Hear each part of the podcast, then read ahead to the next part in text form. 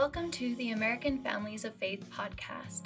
Hosts Loren Marks and Dave Dollahite share insights gained from two decades of research interviewing various people about the crossroads of faith and family life. Visit AmericanFamiliesOfFaith.byu.edu to learn more. Okay, here we go. Well, today we're talking about our own people, our own faith, our own church, the Church of Jesus Christ of Latter day Saints. And in the previous podcast, we talked about our own experiences, our growing up experiences. Loren's uh, growing up at Latter day Saint, mine growing up as an Episcopalian, and then converting to the Church of Jesus Christ when I was 19. And so today we're talking about Latter day Saints and their beliefs about family life and marriage and their focus on eternal perspectives, eternal marriage, eternal families, eternal progression, eternal perspective. And uh, we'll share a number of quotes from Latter day Saints who we interviewed and talk about their beliefs. We really enjoy diving in deep when we visit with a variety of religious families into not only their practices, but also their beliefs the doctrines that they hold most deep and sacred. And for Latter day Saint families, eternal perspective or eternal family, those are things that come up a great deal. And for some of our listeners, a simple way to explore a brief concept might be to say that this is a three act play. In other words, from an LDS perspective, we lived in a family as a member of God's family before we came to this world to have this life that's sometimes called the mortal experience by Latter day Saints. When we come into this life, we're a part of a family here. We came from a family there, we're part of a family here. And the ideal hope of many Latter day Saints and in LDS doctrine is that we will, after this life ends, continue to be a part of a family, that we have the opportunity to be sealed that's an LDS term, connected deeply and eternally to our spouse, to our children, and also to our predecessors, our progenitors, and those that come after as part of a, a link, a great chain that spans all three acts of the play. So, in all three acts, family is central, to borrow a, a Latter day Saint term. And so it makes family uh, and LDS families a fascinating group to study in some ways, Dave, this article takes us uh, about 25 years into the past and back to our own roots when we first met up and started researching.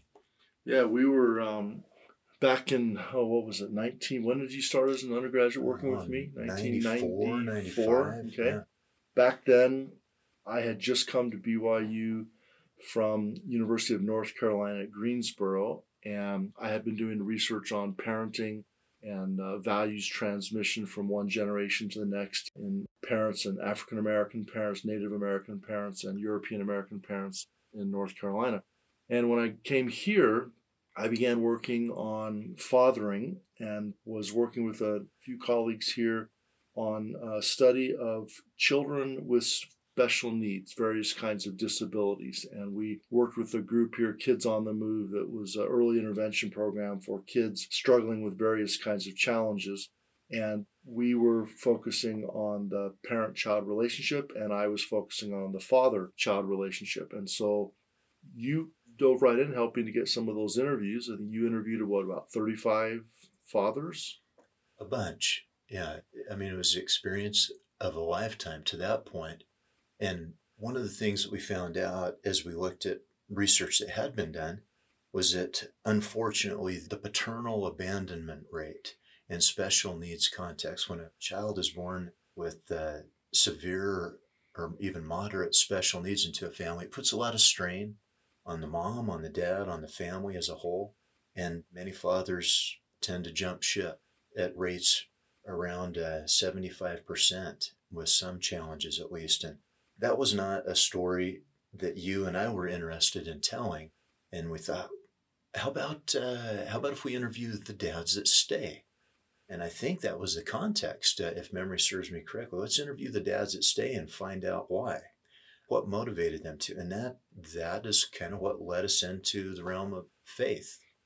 And just, of course, because we were at BYU, Brigham Young University here in Provo, Utah, which is heavily Latter day Saint. And so it turned out that all but one of the fathers who we interviewed at this uh, Kids on the Move early intervention program, all but one were Latter day Saint fathers. And so, although we didn't ask them any questions about religion, we asked them about their relationship and their challenges and their marriage and their parenting. But most of them talked in quite a bit of detail about their religious experiences, and many of them shared pretty poignant experiences about times that they felt God's comforting power to be with them. They felt powerful experiences of connection with their child.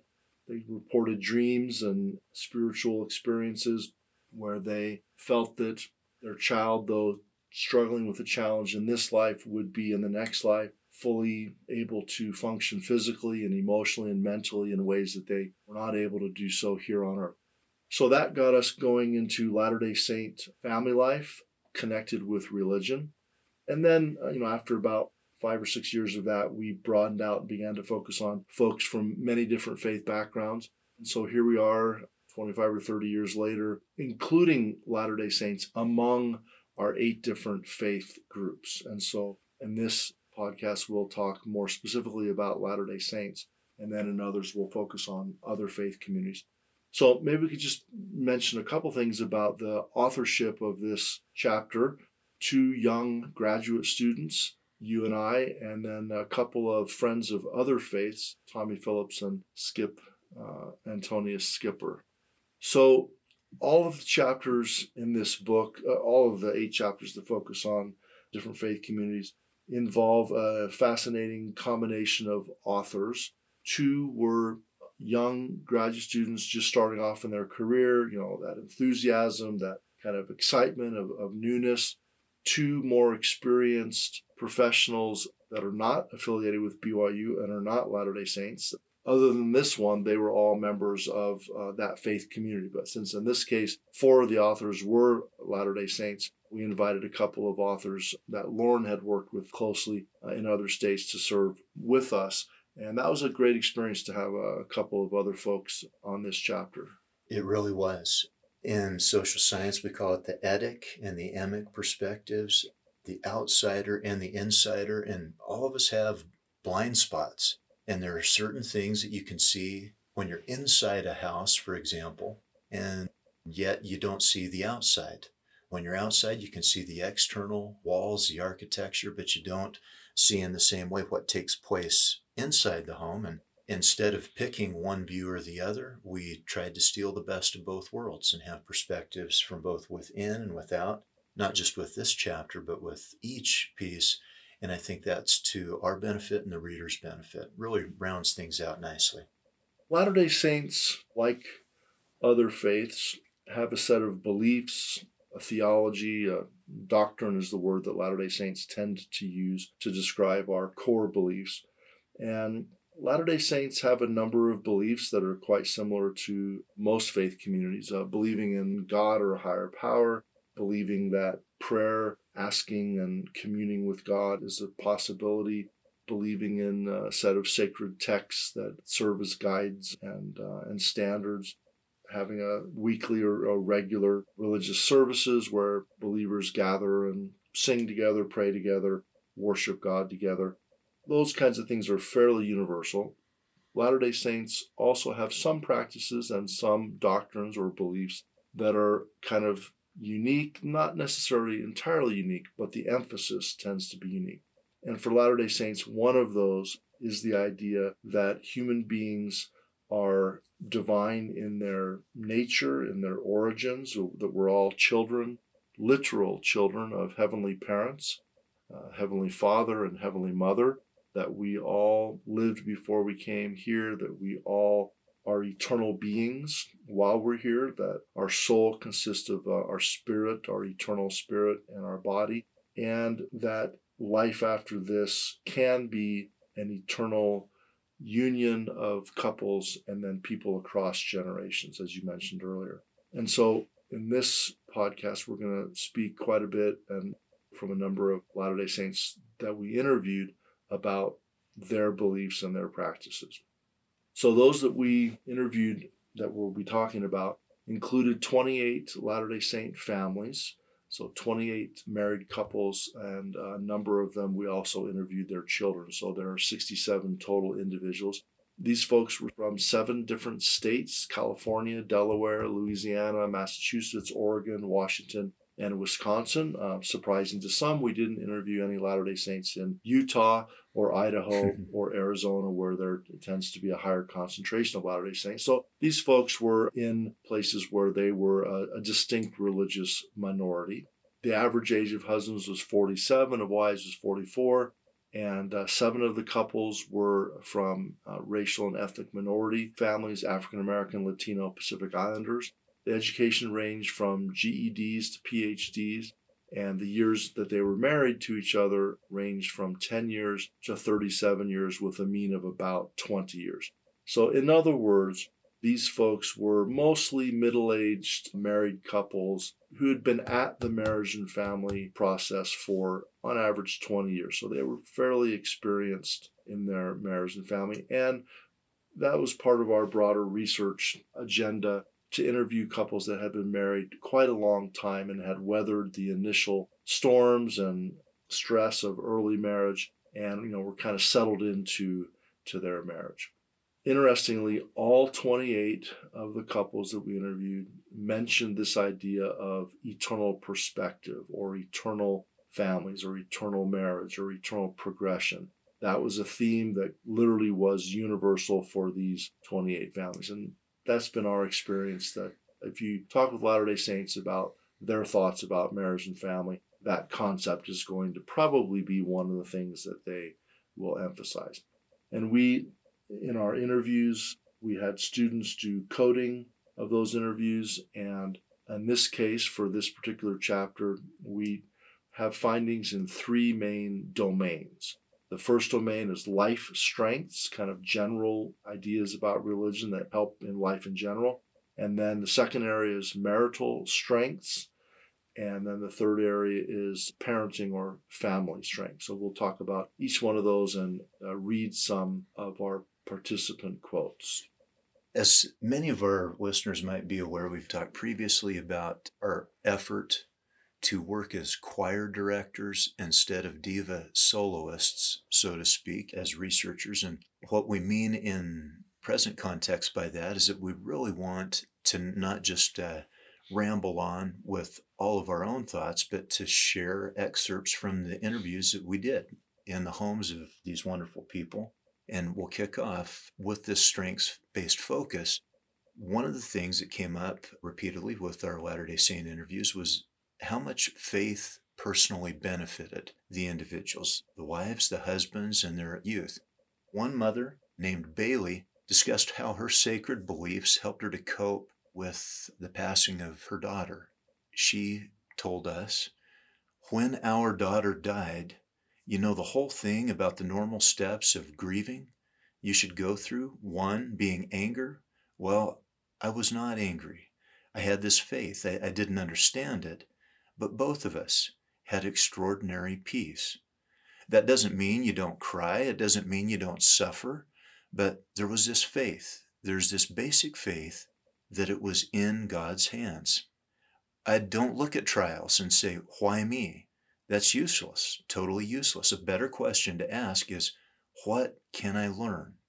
Yes, fascinating to hear this mother talk through that the power of an eternal perspective for her, she was not alone. One of my favorite interview excerpts was from a Latino father named Javier, who similarly raised issues of life and death. He was a, a convert, Javier was, after his father's passing, but in his interview, he said, The church helps me in my life. After my father died, I was lost. I lost my soul, my life, and I lived through the loss until I found the gospel. Then, with the gospel, I grew up. I, I feel that I grow, I change, and I feel the security that the gospel gives me, the refuge that it gives, the faith, the hope. I go to the Lord. I talk to Him. I pray to Him. I cry to him. I have my faith and he supports me. These kinds of life and death wrestles with faith were certainly not unique to our LDS families, but this depth of faith that's related and the way that viewing relationships as potentially eternal was something that recurred quite a bit uh, across interviews. Yeah, it's one of those aspects of family life that is part of what families do is they welcome new members into their family through birth, uh, through marriage, through having their children get married, and now you have a son or daughter-in-law. And then also, of course, we have people leaving the family, perhaps through divorce. Perhaps the most challenging aspect of family life is when a child leaves through death. Of course, we're more familiar with, or um, what's the right way to say it? We're more ready for our parents to leave us. And I have lost both of my parents, and Loren, I think both your parents are alive. They are. And that's the part of family. I mean, there are many, many difficult aspects of family life, but losing family members to death is one of the most difficult. I remember soon after I joined the Church of Jesus Christ of Latter day Saints, uh, I had, I guess, been a member of the church for about a year. I was a student at BYU and my mom called me one day and told me that my grandfather had passed away. He was the only grandparent that I knew. Uh, the others had died either before I was born or one of my grandmothers when I was just three years old. So he was the only grandparent that I knew. And he came to visit us in the summers for weeks, uh, sometimes months at a time. And so he was actually the first person close to me who died in my life. And I remember thinking, Oh, and I should say that my mom mentioned that, uh, you know, when I asked about a funeral, she said, well, we already had a service where we uh, he was cremated and we took his ashes in a boat out into the bay and said a little blessing and tossed his ashes into the ocean. And something about that really was hard for me because this person who I knew as such a person of energy and life, and uh, you know he had cheated death many times in his life.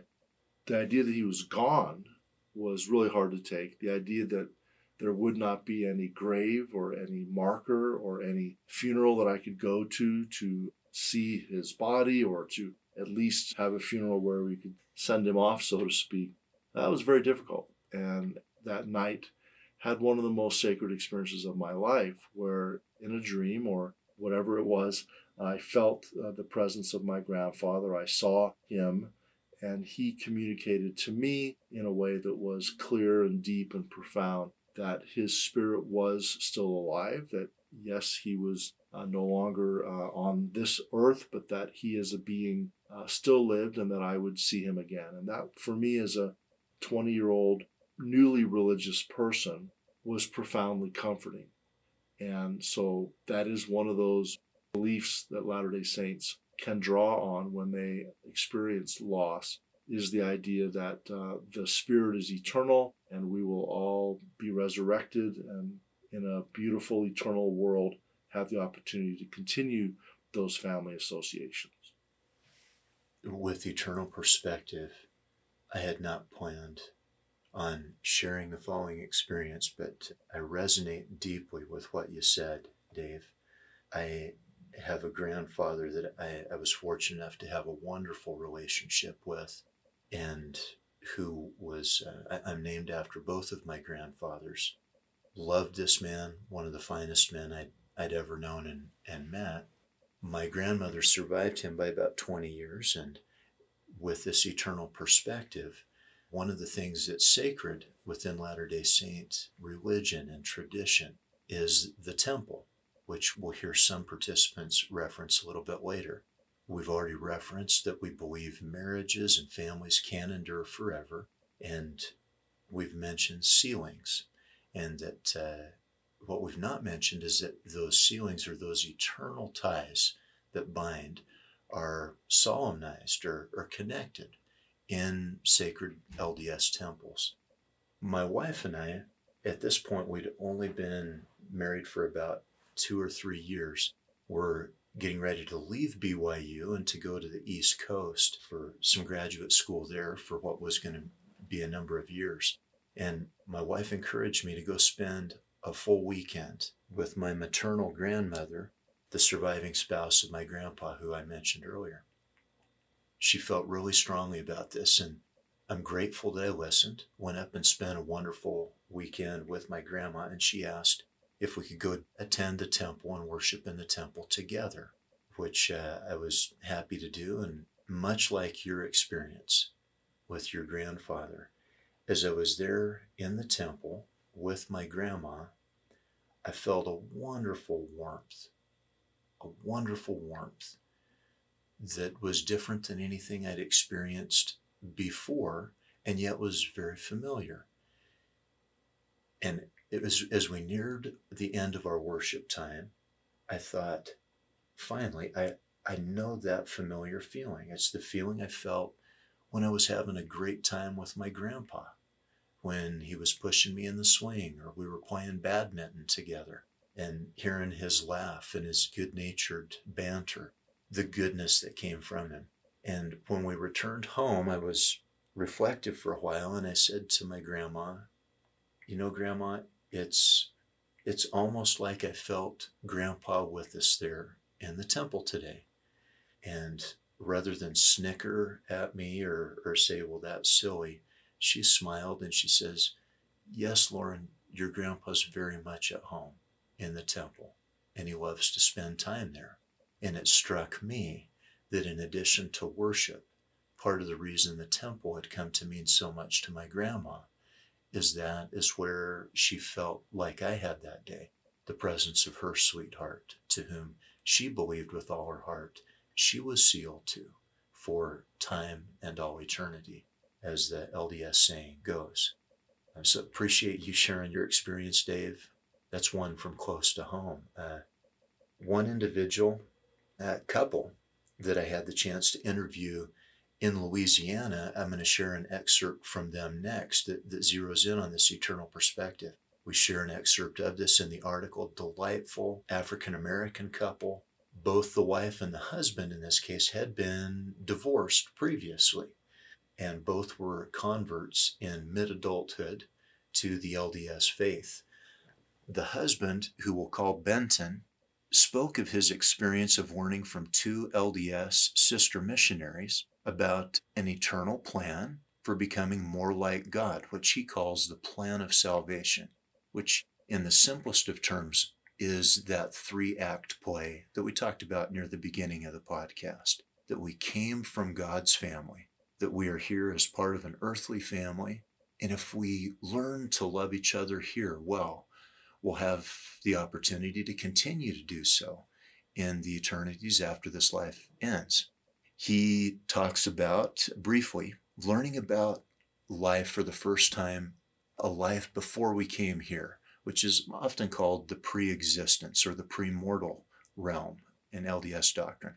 So Benton told us in his interview, and they came in, the two sister missionaries, and we sat on the floor.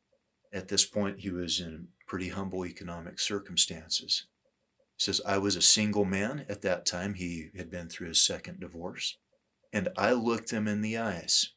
They were two sisters and they told me about the plan of salvation. And I learned about the preexistence, about being with our Heavenly Father before this world was, and that I was sent to earth to learn, to grow, and to really understand what my purpose really is. Once I learned it and got the point, I made a commitment. I knew what they were telling me was right and true. I'll just mention parenthetically that he held tight to this belief that he adopted, lived it out deeply. It's always fun to get to, as we're sharing these quotes from those who we interviewed. You know, we, you and I each did a number of interviews, and uh, a number of your graduate students did a number of other interviews. But it's always fun when we can uh, remember that person that we interviewed and you know the the setting that they were in, and a little bit you know, a little bit about them. We'll now mention a quote from a young lady, a 15 year old Latina girl we'll call Cynthia, who also talked about this idea of sealing and, and the temple. She said, Looking at the big picture, God promised us that if we get married in the temple and have a family who's sealed in the temple and you're sealed to someone, then that is forever. You have somebody who's going to be with you doing it all the way. A companion that you have married in the temple that's going to want to be righteous throughout time and eternity. And just think about an adolescent gal, as all adolescents do, feeling insecurities and going through the identity formation process and wondering about your future wondering if you'll ever find someone that you love who loves you that you know you'll spend your life together as a couple wondering if that will last in this life wondering if that will last beyond this life. You can feel her sort of sense of hope and optimism of the possibility of finding a young man that she wants to spend her life with and then through the power uh, what we call the sealing powers available in temples that that relationship can be not just till death do you part but can be throughout eternity can last uh, even beyond death. And that sort of idea was mentioned by a number of people. And that reminds me of a piece that we wrote uh, that you let out on on rock and roll and religion or something like that. Um, yeah we published a little magazine article i think it was about valentine's day or so last year, 2020, and we noted some things religious, some things secular, some things social science, and we even drifted off into one of our favorite forays of classic rock. And we noted that there have been at least 17 major artists who have done songs entitled Everlasting Love. Variety of variations on the theme. These are not just covers, but different songs. But everlasting love, eternal love, it seems to be something bone deep in many people. I mean, we found versions rock and roll wise from U2 to the classic alternative rocker Howard Jones to the gospel star CeCe Winans, but an array of artists, array of styles, singing about the same thing. And it was interesting for us to note that even within our own faith, there are many Latter day Saints who seem to believe that we have a monopoly on this idea. And as we're aware, there are other religious traditions, particularly within the Abrahamic religious traditions, that have very similar beliefs that relationships can endure. And it doesn't end there. In terms of our friends and family, I'm sure you've had the experience of others expressing similar beliefs to you more casually, Dave. Yeah, our Orthodox Christian friends believe that God actually performs marriages. It's not the priest, it's God that performs the marriage. The priest is really a witness. And so the Orthodox Christian priest that I interviewed, one of the two that I interviewed, said, because whatever God does is forever, if God marries someone, a couple, then we believe it's forever. So they actually use the phrase eternal marriage. Our Jehovah's Witness friends believe that if a Jehovah's Witness couple is married, when um, the second coming or Christ's return occurs, that that couple will be married in what they call the new order of things. And our Muslim friends also believe that there'll be family connections in paradise. And then, of course, you know, as you mentioned, because the idea of love lasting forever, of romantic love lasting forever, is so deep in human beings, it's, it's really a pervasive idea. It's the theme of many, many songs of which you talked about, and it's the yearning and the expression of the heart in poetry, in literature, and many couples as they declare their love for each other they say things like i will love you forever and our love is eternal and there'll be no end to our love. So this is a very profound human longing and it was fun to get to talk with people who believe that in addition to sort of that deep human sense they also believed it in the sense that they had been to a temple, had knelt at an altar, had made covenants with each other, and then had been what we call sealed by priesthood power to be married for time and all eternity, uh, as opposed to until death do you part. So now let's transition into the second major domain. We've talked about kind of general life.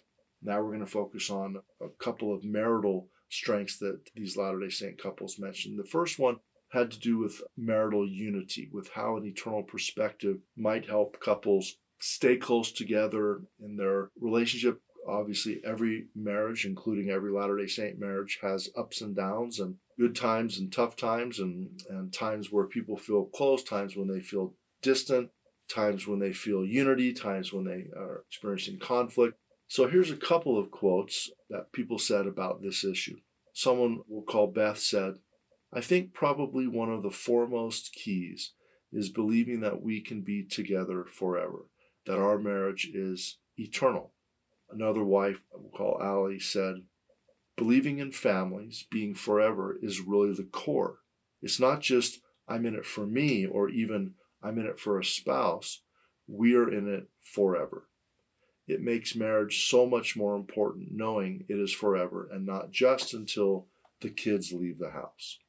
You know, Dave, we heard a couple great lines here from two mothers. One Latter day Saint husband that I interviewed, we don't include this line in the piece because he didn't say it in his interview, but he sent me some writings later on. And you know how it goes with some of these interviews. You build a lasting relationship or at least a connection.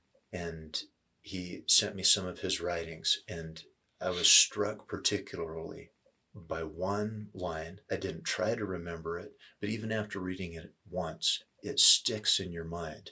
He said, I love my wife so deeply that I can imagine no heaven without her. And with her, even hell would be tolerable.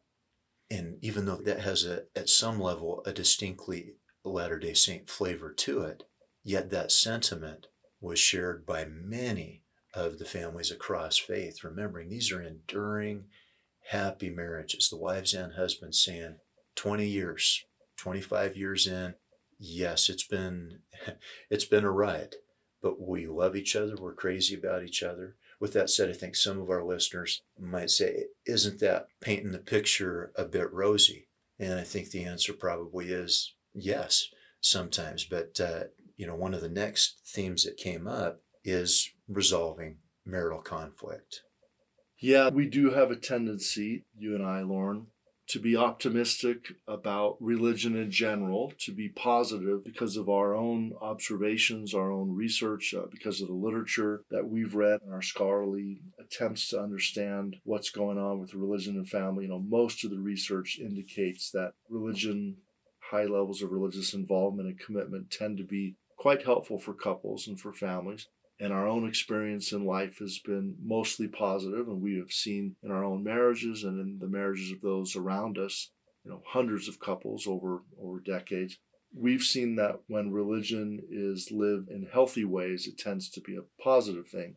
However, obviously, every couple, as I said earlier, including every Latter day Saint couple, experiences challenges and conflicts in marriage. And so, this next theme was about what difference does it make when you have the belief that marriage can be eternal? How does that help maybe avoid conflict in marriages or help couples resolve conflicts that they're experiencing or perhaps help them reconcile with each other after they've uh, sort of stopped the hot conflict, so to speak. One husband said, I also strongly believe in the concept of eternal progression. That once I die, there's something that's going to happen to me. We believe that marriage is eternal. That means when I die, I will continually progress with my wife. I think it's one of those things that even in the times that we struggle, that has kept me grounded in the fact that divorce for me was never really an option. When I decided to get married, it was to someone who I felt was worth the work to stay with forever. And this husband's quote illustrated a theme that a, a, number of people talked about that because they believed that their marriage would last forever, the conflicts that they were experiencing, often over petty kinds of disagreements, the temptations to throw in the towel, to, to say, you know, forget it, I'm out of here when conflict got heated. The temptation to just sort of disengage from each other and say, you know, it's not worth the pain, it's not worth the stress.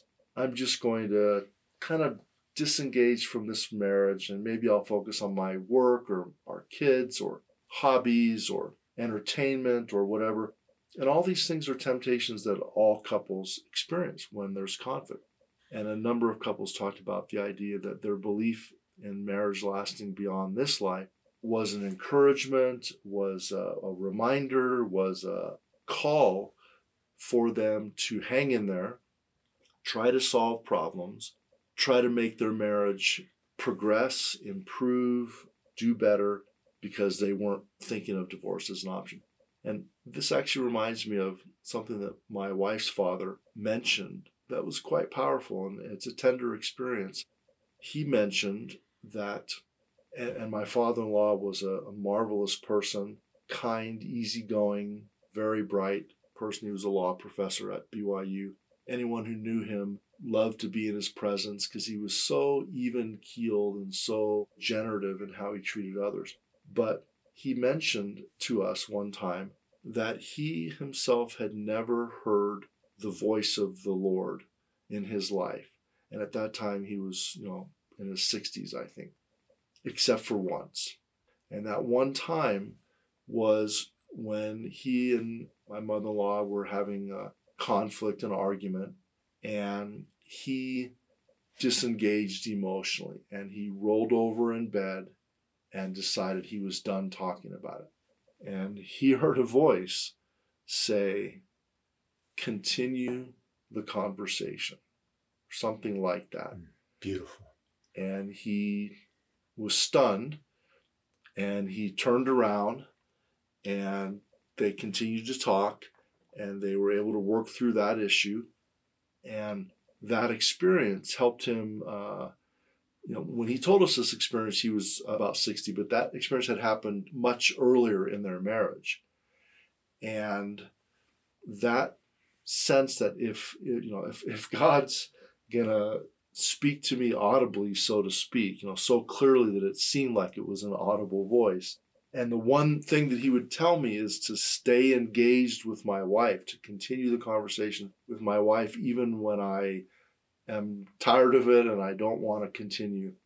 That made a, a real difference. And I observed, you know, during the many years that I watched my father and my mother in law interact with each other, I never heard him yell at her. I never saw him disengage emotionally. Uh, he was always willing to work through whatever challenges they were experiencing. And that's um, an indication it was to him and, and it is for me because I know him so well and I trust him so deeply.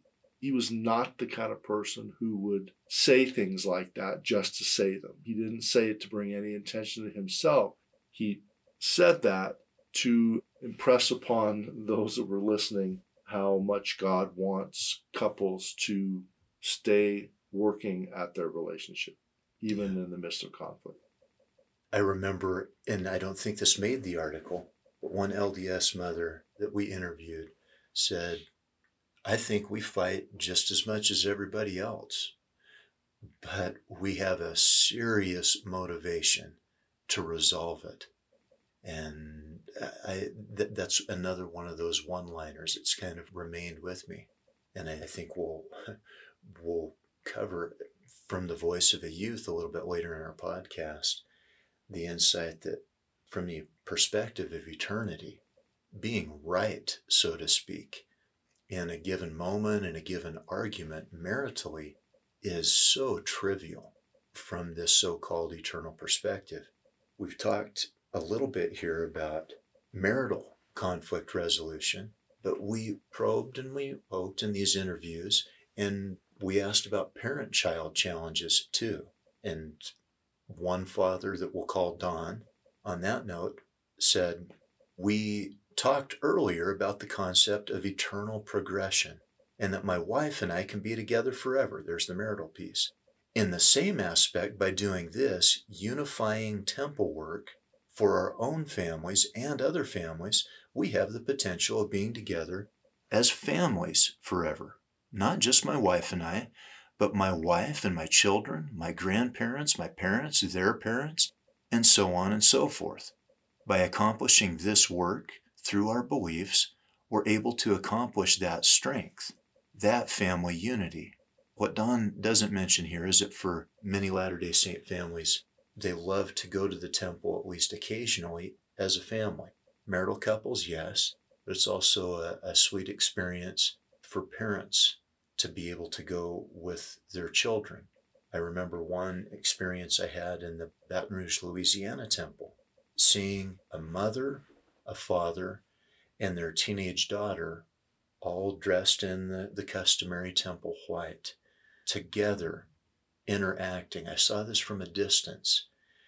And I don't know that this was hearing the voice of the Lord quite the way that your father in law, Ed, shared, but the very firm impression came upon me saying, This, this is pleasing to our Heavenly Father. Seeing this married couple and their daughter here in this sacred place doing work that they believe helps others in an eternal way to build their own family is a wonderful thing uh, and a sacred thing.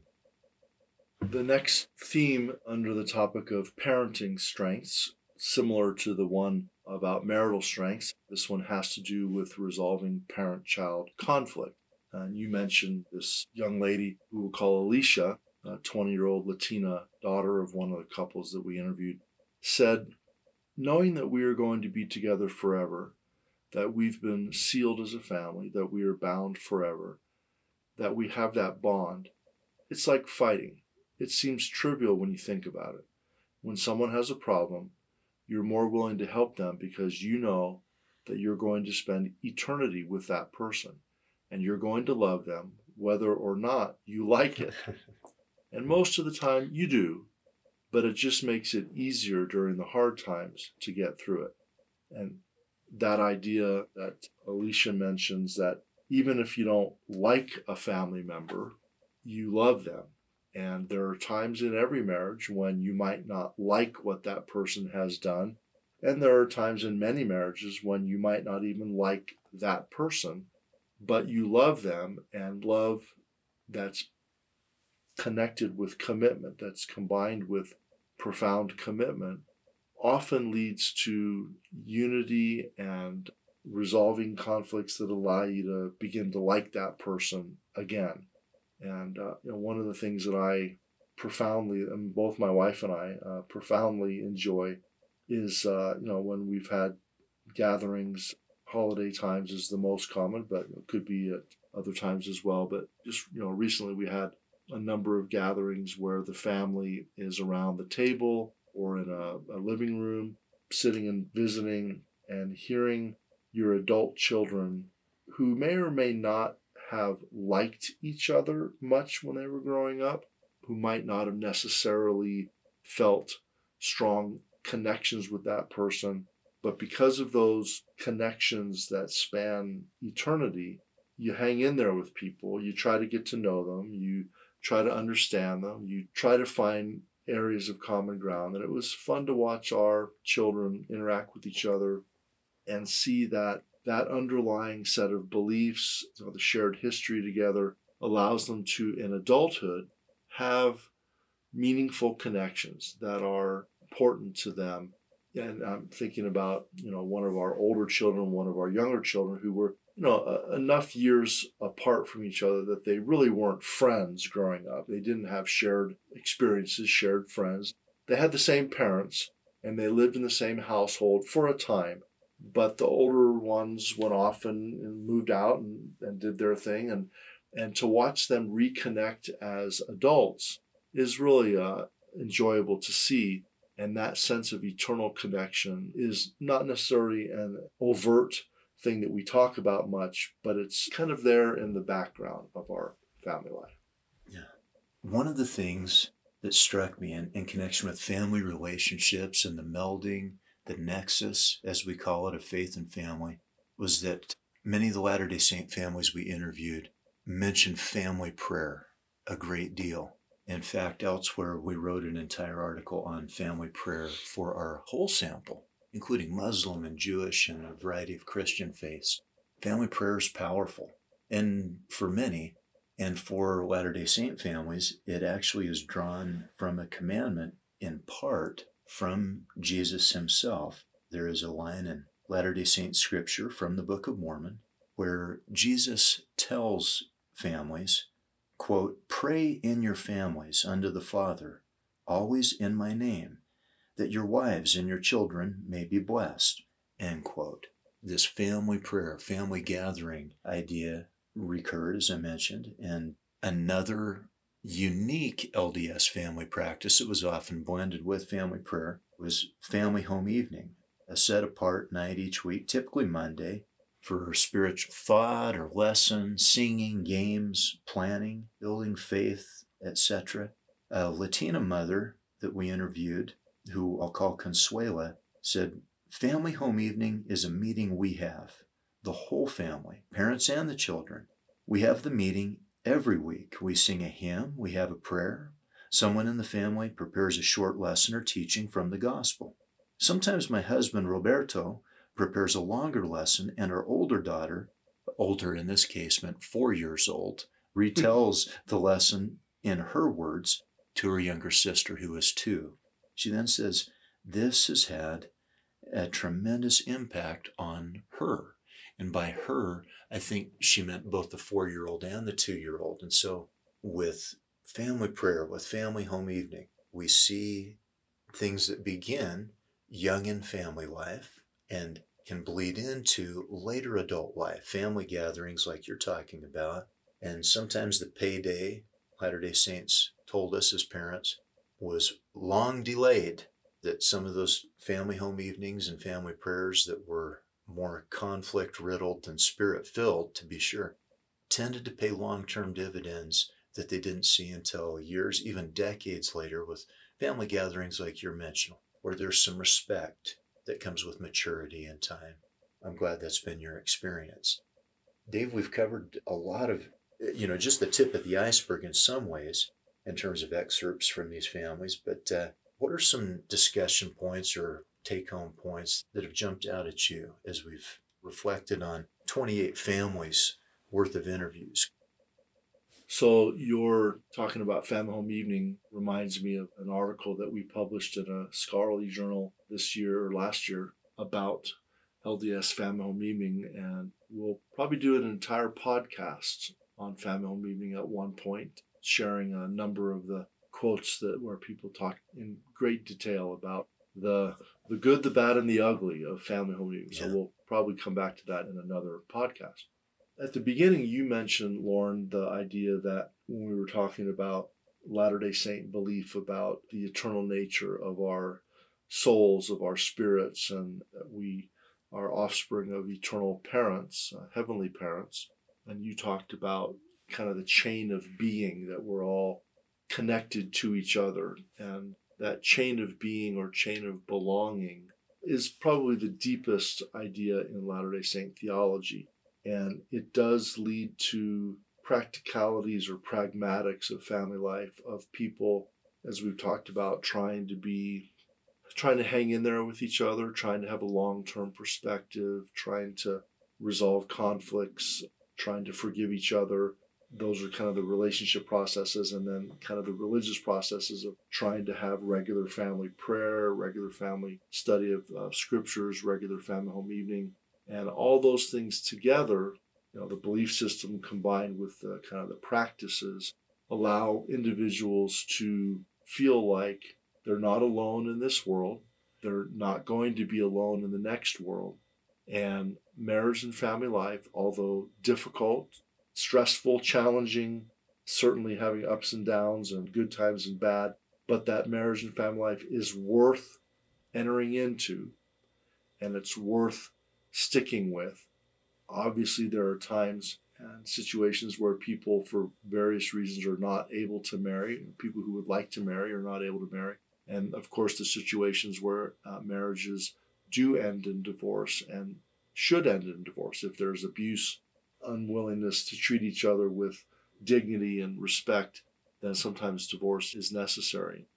And so I want to mention that my own experience coming into the Church of Jesus Christ of Latter day Saints from another faith and having grown up not knowing any Latter day Saints, not being in the homes of Latter day Saints, part of the most strong, unique aspects of the church that I experienced when I first was coming into the church was that incredibly strong focus on marriage and family life. And I was invited into the homes of many Latter day Saints And then throughout my, you know, now more than 43 years as a Latter day Saint, I've spent time in hundreds of Latter day Saint homes. And then, of course, my wife and I have built our own home. There is power in believing that life is not simply the here and the now, that marriage is not simply a convenient social institution, that family relationships are not simply biological human institutions. The idea that God ordained marriage and family, and that we can, through sacred ordinances, be united to our families in deep and profound ways in this life, and then potentially lasting beyond this life, that often makes a difference in how people approach their relationships here on earth. It's a lovely sentiment, as we talked about, that many human beings have that a love relationship might be forever. But it's more than just a lovely sentiment. It actually is a very practical idea. A, it has very pragmatic implications because if you believe that a relationship is going to last throughout this life and throughout eternity, you're much more likely to be willing to invest in that relationship, to work hard to make that relationship work, to hang in there when that relationship is experiencing difficulties, to go get help if your relationship is experiencing serious challenges, to forgive each other when the offenses that always occur in families occur. Those make a real pragmatic difference. So, Dave, we have noted that you know during a, a certain window there were 10,000 plus studies on divorce and only 300 that focused on strong marriages and families at 3% divorce needs to be studied we both agree but does it need to be studied at a 10,000 to 300 ratio wouldn't it be great to know more about how folks build strong marriages we think yes. And so we've zeroed in for 20, 25 years together now, predominantly on strengths. You've listed a number of strengths of this belief of eternal perspective and eternal family. But some, I think of our friend and colleague, a leading psychologist of religion, Annette Mahoney, who'd say, but doesn't imbuing marriage with such sanctity, with such power with such reverence set us up for disastrous pain when we don't live up to the ideals, which frankly is just about all the time. If marriage is a is a beautiful ceramic vase and this idea of eternal perspective is a very tall pedestal upon which we're placing it, when that vase falls, doesn't it shatter in a way that hurts more within an LDS context than it would if we didn't build it up to be so much? I think it's a valid question. I mean, at some level, it's one that Annette's posed implicitly or even explicitly to the two of us. What do you think? I mean, what uh, what do we say? Even if I accept what you've said, you know, this is potentially powerful. Is this dark side relevant? Is it fair? What do you think? Yeah, it's uh, as we talked about briefly in the chapter, this definitely raises the stakes for marriage and family life for Latter day Saints. It holds out a potential for heightened unity, heightened feelings of love and commitment and connection. And so, if and when it goes well, the potential is perhaps for an expansive, heightened view of life, of marriage, of children, of family life, and that does have some great potential for good. On the other hand, if, as is, you said, uh, the case for all of us, it isn't perfect, it isn't idyllic, there are the normal problems that human beings in all marriages have, isn't it even more disappointing, more painful, more depressing that we're supposed to have this eternal family, this eternal marriage, and here we are feeling very distant from each other. Here we are fighting with each other. Here we are feeling very strong negative feelings, wanting to leave each other, wanting to give up on this relationship. There's no doubt that it does have the potential for that. And so then the question is is it worth it? Is it worth having an idea that's so such an, an ideal that when inevitable failure to live up to that ideal occurs, that then our disappointment is deeper? That's a great question about a lot of things in life.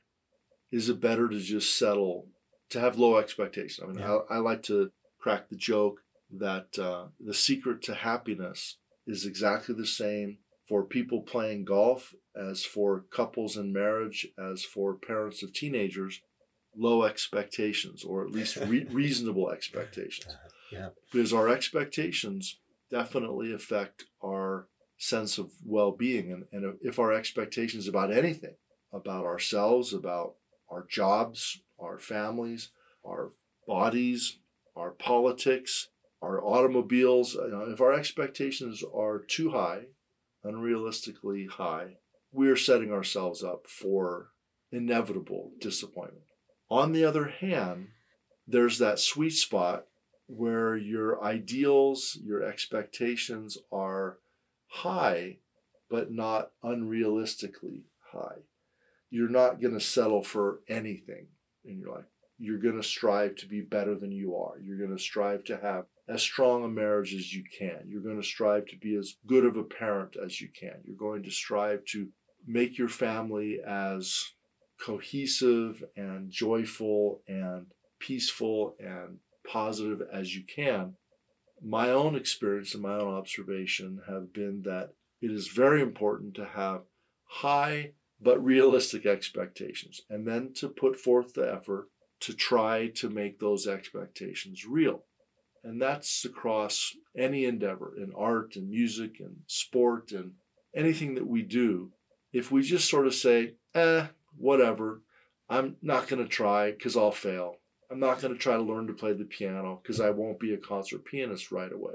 I'm not going to try to learn to play this new sport or learn a language or get a degree because I know that I won't be perfect. So why try and fail? And even the idea of why give love a chance? Why get married when you know that the honeymoon won't last and then you're going to be settling into some, you know, medium level marriage? It's not going to be perhaps miserable, but it's not going to be, you know, like your relationship was during courtship and, and the first, you know, few weeks of marriage. Of course, it's going to settle into the kind of relationship that you see around you, which is almost never perfect or ideal. And so, I mean, that question, and there are people who shut themselves out of love and marriage and long term commitment because they have been hurt and they don't want to open themselves up to be hurt again. So, Yeah. This is where uh, a religious perspective can be really powerful and really helpful so that when you are making those efforts, you're not on your own. You're not simply relying upon your own strength. You're drawing from the strength that God and your faith community and your beliefs can bring to you.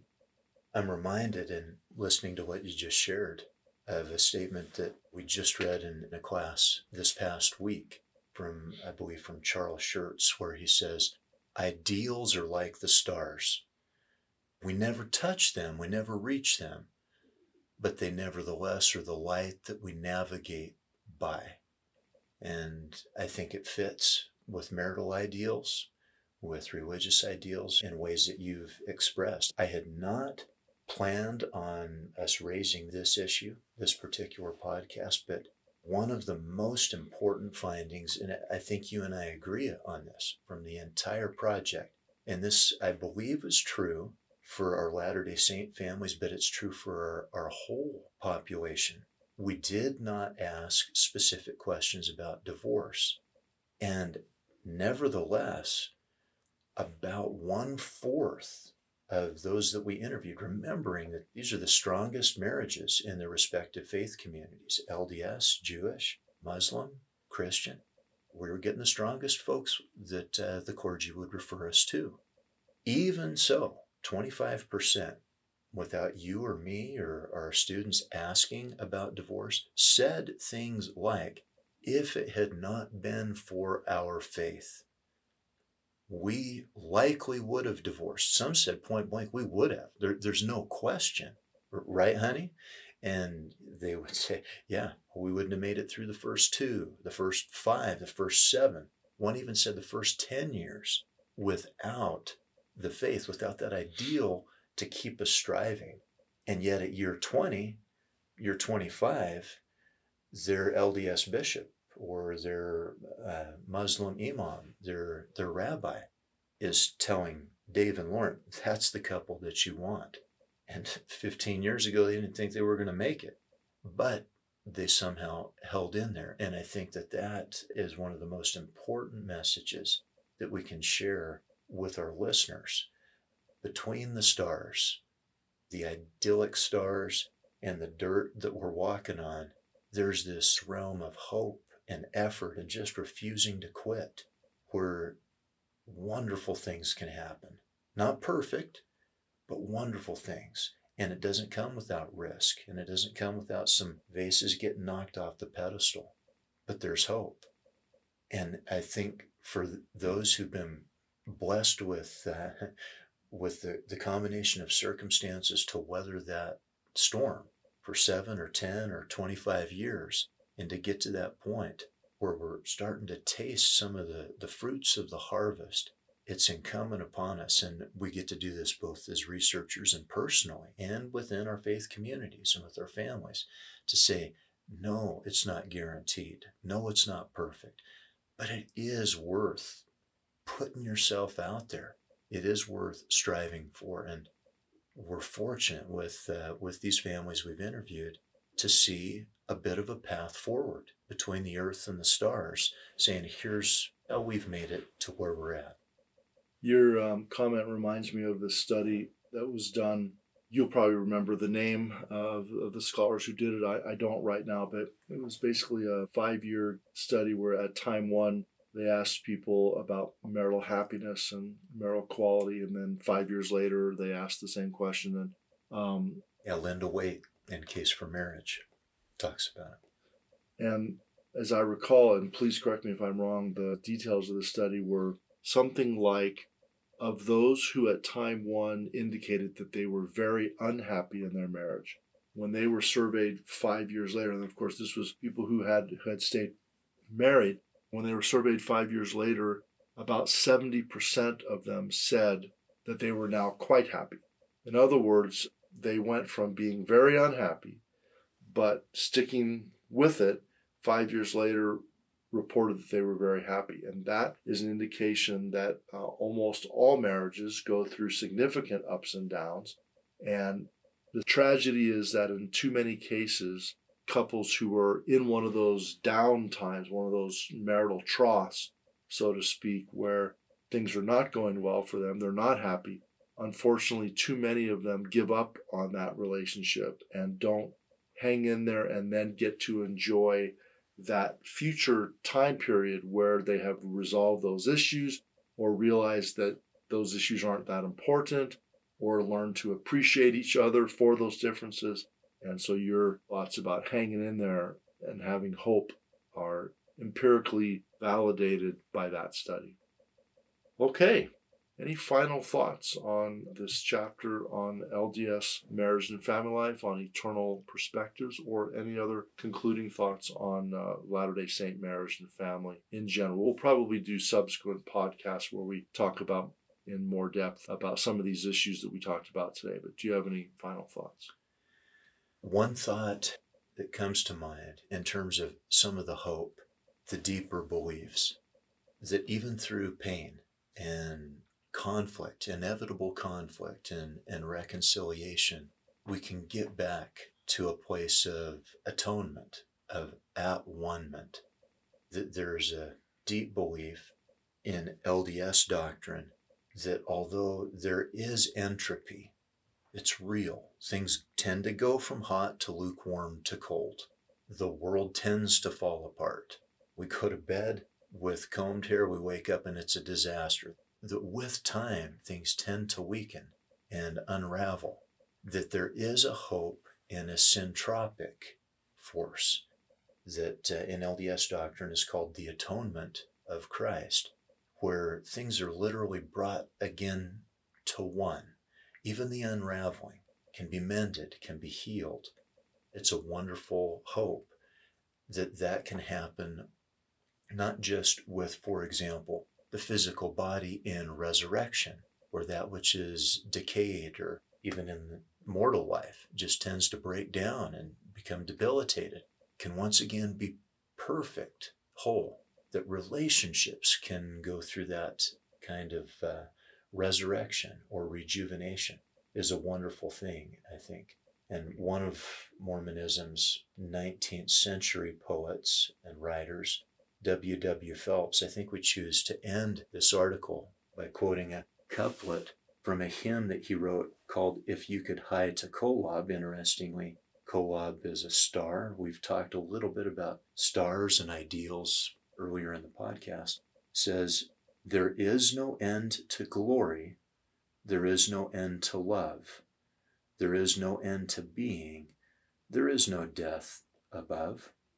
What, uh, what a powerful belief it can be that the relationships that we cherish and value most, that we've invested so heavily in, in our case for two and a half decades in marital life for Sandra and for me, for even longer than that for you and Mary, that time is an investment in eternity.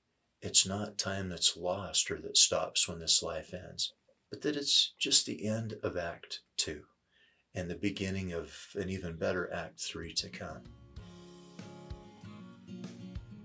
Doctors Dave Dollahite and Loren Marks are both professors in the School of Family Life at Brigham Young University. The American Families of Faith Project shares research based ideas about ways of making faith come alive in marriage and family life.